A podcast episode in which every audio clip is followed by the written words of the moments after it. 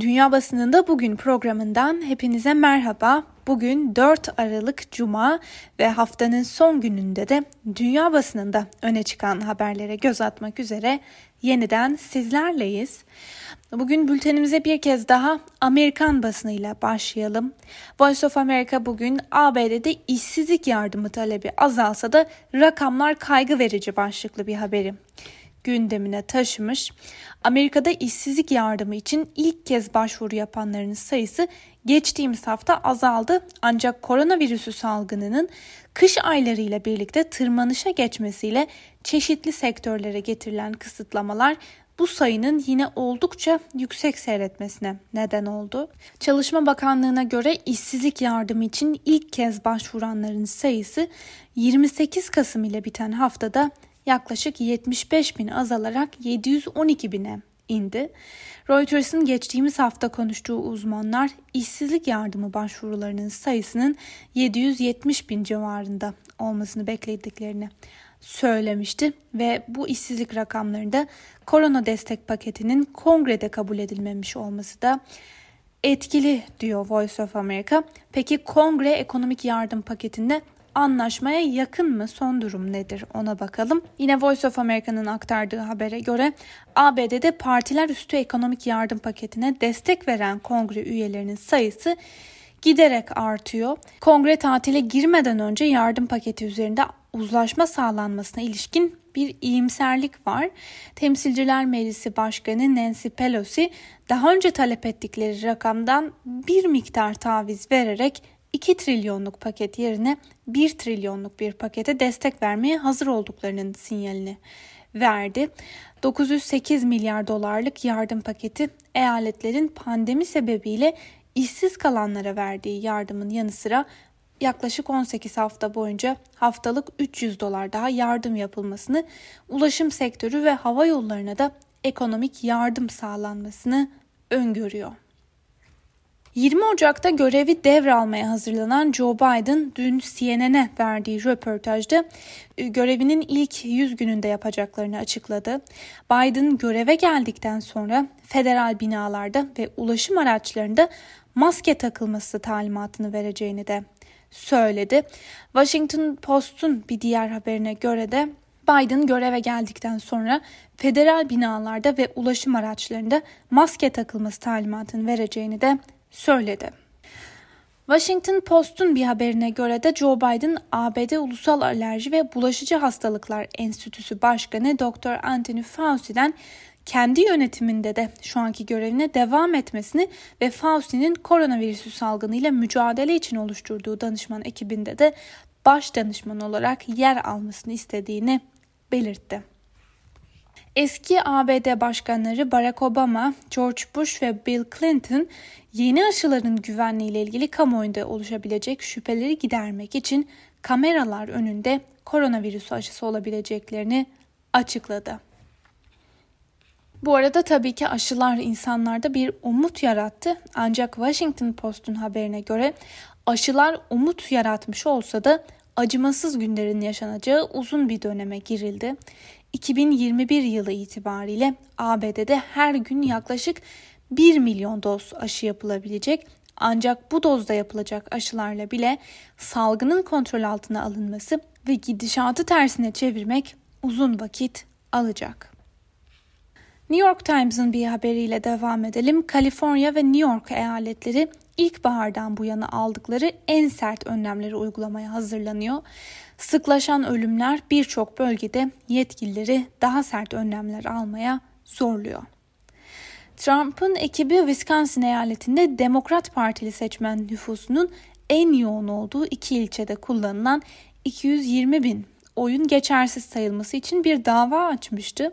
Ancak Wisconsin Eyalet Yüksek Mahkemesi Trump'ın seçim ekibinin 3 Kasım seçimlerindeki eyalette sonuçlara itirazını görüşmeyi reddetti. Trump'ın davayı daha alt mahkemelere taşıyıp taşımayacağı da henüz net değil. Öbür taraftan yine Amerikan basınında aktarılan bir diğer habere göre de 3 Kasım'dan bu yana seçimlerde hile yapıldığı iddialarını arttırarak sürdüren Trump ve kampanya ekibi şu ana kadar toplam 495 milyon dolar bağış topladı. Trump'ın Joe Biden'a başkanlığı devretmeden önce e, Türkiye'ye yaptırım uygulanmasının önü de açıldı. Temsilciler Meclisi ve Senato'nun Silahlı Kuvvetler Komiteleri 740 milyar dolarlık savunma bütçesine onay verdi.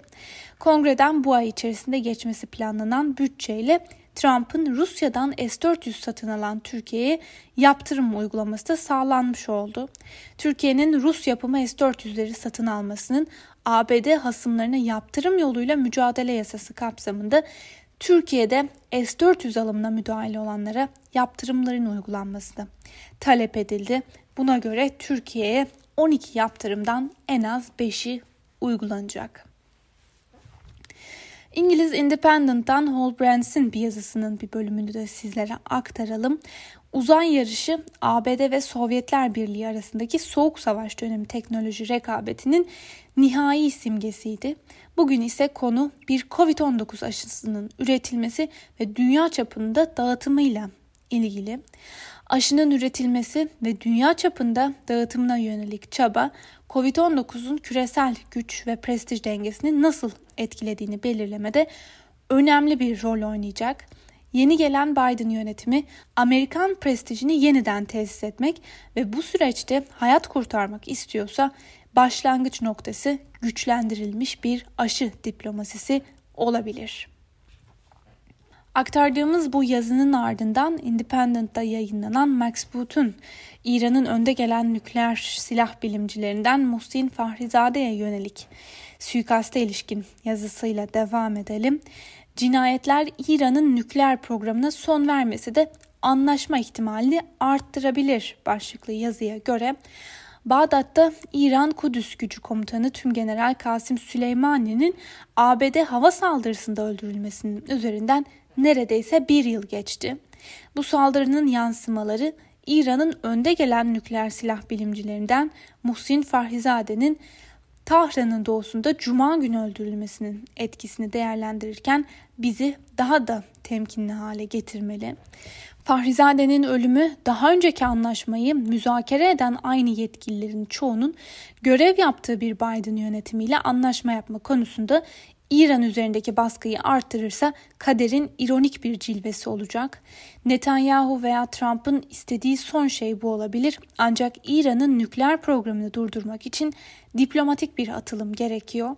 Yakın tarih bize bir şey öğrettiyse o da ne kadar çok İranlı bilim insanı suikastçılar tarafından öldürülürse öldürülsün İran nükleer silah geliştirmeye devam edebilir. 2018'de Tahran'ın anlaşmaya uymasına rağmen Trump'ın nükleer anlaşmadan akılsızca çekilmesinden bu yana İran uranyum stokunu tam 8 kat arttırdı. Hava saldırıları bölgesel bir yangın riski yaratırken İran programını ortadan kaldırmaya yetmez. İran'ın nükleer programını durdurmanın tek yolu yeni bir nükleer anlaşma. İsrail, ABD ve tüm dünya için Fahrizade'nin ölümünün diplomatik bir atılım ihtimalini azaltmak yerine arttıracağını umut edelim. Bu arada İran'a ilişkin aktardığımız bu yazıya da değinmişken İran'a ilişkin bir haberi de sizlerle paylaşalım. İran Dışişleri Bakanı Cevat Zarif, Perşembe günü yaptığı açıklamada hem Amerika hem de Avrupa'nın 2015 İran nükleer anlaşması çerçevesinde bulundukları taahhütleri yerine getirmeleri durumunda İran'ın nükleer silah geliştirmesini engellemeyi amaçlayan anlaşmanın şartlarına tam olarak uyacaklarını söyledi. Öbür taraftan İran Meclisi'nin çarşamba günü kabul ettiği yasa tasarısı ekonomik yaptırımlar iki ay içinde gevşetilmediği takdirde İran hükümetinin Birleşmiş Milletler müfettişlerinin İran'ın nükleer tesislerini denetlemesini durdurmasını ve uranyum zenginleştirme faaliyetlerini 2015 anlaşmasının getirdiği kısıtlamaların üzerine çıkarmasını öngörüyor. Yasayı İran Cumhurbaşkanı Ruhani'nin de dün veto ettiği açıklanmıştı. Devrim Muhafızları Konseyi'nin ise yasayı onayladığı bildirildi. The Times gazetesi aşılara ilişkin bir haber paylaşmış. Dün de bültenimizde demiştik ki çarşamba günü Britanya Pfizer ve BioNTech'in geliştirdiği koronavirüs aşısına acil kullanım onayı verdi ve böylece İngiltere COVID-19 aşısına onay veren ilk batılı ülke oldu. Times'ın bugünkü haberine göre gelecek hafta uygulanmaya başlayacak olan ilk aşılar sağlık çalışanlarına ve yaşlı hastalara uygulanacak. İngiltere Sağlık Hizmetlerinden yapılan açıklamaya göre satın alınan ilk 800 bin dozun e, dağıtımı ülkedeki 50 hastanede gerçekleşecek ve nüfusun toplu aşılanması süreci ise 2020 yılı itibariyle başlayacak. Fransa'ya ilişkin birkaç haberle devam edelim. Fransa Cumhurbaşkanı Emmanuel Macron, Cumhuriyet değerlerini güçlendirme yasasını önümüzdeki hafta Bakanlar Kurulu'nda ele almaya hazırlanıyor. Yasa Bakanlar Kurulu'na gelmeden harekete geçen İçişleri Bakanlığı tüm valiliklere gönderdiği 27 Kasım tarihli bir genelgede önümüzdeki günlerde 76 cami ve ibadethanenin denetimine ilişkin operasyon talimatı verdi. Valilere gönderilen genelgeye göre Fransa'da tam 2623 cami ve mescit yer alıyor ve bu camilerin %11'i Faslılara, %9'u Cezayirlilere, %9'u e, Diyanet İşleri'nin yurt dışındaki kuruluşu DİTİP aracılığıyla Türklere ait. %7'si ise Fransa Müslümanları Federasyonu'na bağlı hizmet veriyor ve Fransa'daki camilerin %41'i ise herhangi bir topluluğa bağlı olmadan bağımsız faaliyet yürütüyor. İçişleri Bakanlığı sayıları giderek artan bu bağımsız camilerin endişe kaynağı olduğunu da belirtiyor. Euronews'un Fransa'ya ilişkin e, aktardığı bir habere de göz atalım. Fransa'da Senato'dan sonra Ulusal Meclis'te hükümete Dağlık Karabağ Cumhuriyeti'ni tanıması çağrısında bulunan kararı onayladı. Ve buna en büyük tepki bu kez Dışişleri Bakanı Le Drian'dan geldi. Le Drian tanıma çağrısı ile ilgili kararı desteklemediğini söyleyerek Fransa'nın Minsk grubundaki arabulucu rolünün tehlikeye atılmaması adına hükümetin bu karara karşı olduğunu açıkladı. Bir diğer haberle devam edelim. Avrupa Birliği Dış İlişkiler ve Güvenlik Politikası Yüksek Temsilcisi Joseph Borrell küresel tartışmalarda Euronews'un konuğu oldu ve Borrell gelecek hafta yapılacak AB zirvesi öncesinde Doğu Akdeniz'de yaşanan gerilimle ilgili Türkiye ile ilişkilerde önemli bir iyileşme olmadığının altını çizdi. AB üyesi devlet ve hükümet başkanlarının Türkiye'ye yaptırım konusunu değerlendireceğini söyleyen Borrell, Türkiye ve Rusya'nın son dönemde özellikle de Akdeniz, Suriye ve Kafkaslardaki etkisini arttırdığına dikkat çekerken yaptırım uygulama konusunda bazı ülkelerin isteksiz olduğunu söyledi. Öte yandan Yunan basınından Katimerini gazetesi Brüksel'de Türkiye gündemiyle toplanacak Avrupa Birliği Liderler Zirvesi'ne günler kala Ankara'ya yönelik olası yaptırım kararını değerlendirmiş ve dikkat çeken bir iddiayı da gündemine taşımış. Yunanistan Almanya'nın Alman yapımı 6 denizaltıdan ilkini Türkiye'ye teslim etmesi beklendiği için son derece endişeli. Yeni denizaltılar Ege ve Doğu Akdeniz'deki deniz gücü dengesini önemli ölçüde değiştirecek. Dolayısıyla Atina'nın önceliği Berlin'den Türkiye silah ambargosu istemek olacak. Buna karşılık Erdoğan da stratejisini değiştirmiş durumda. Ancak Ankara sadece kandırılmak isteyen Avrupa hükümetlerini kandırabildiğini de çok iyi biliyor.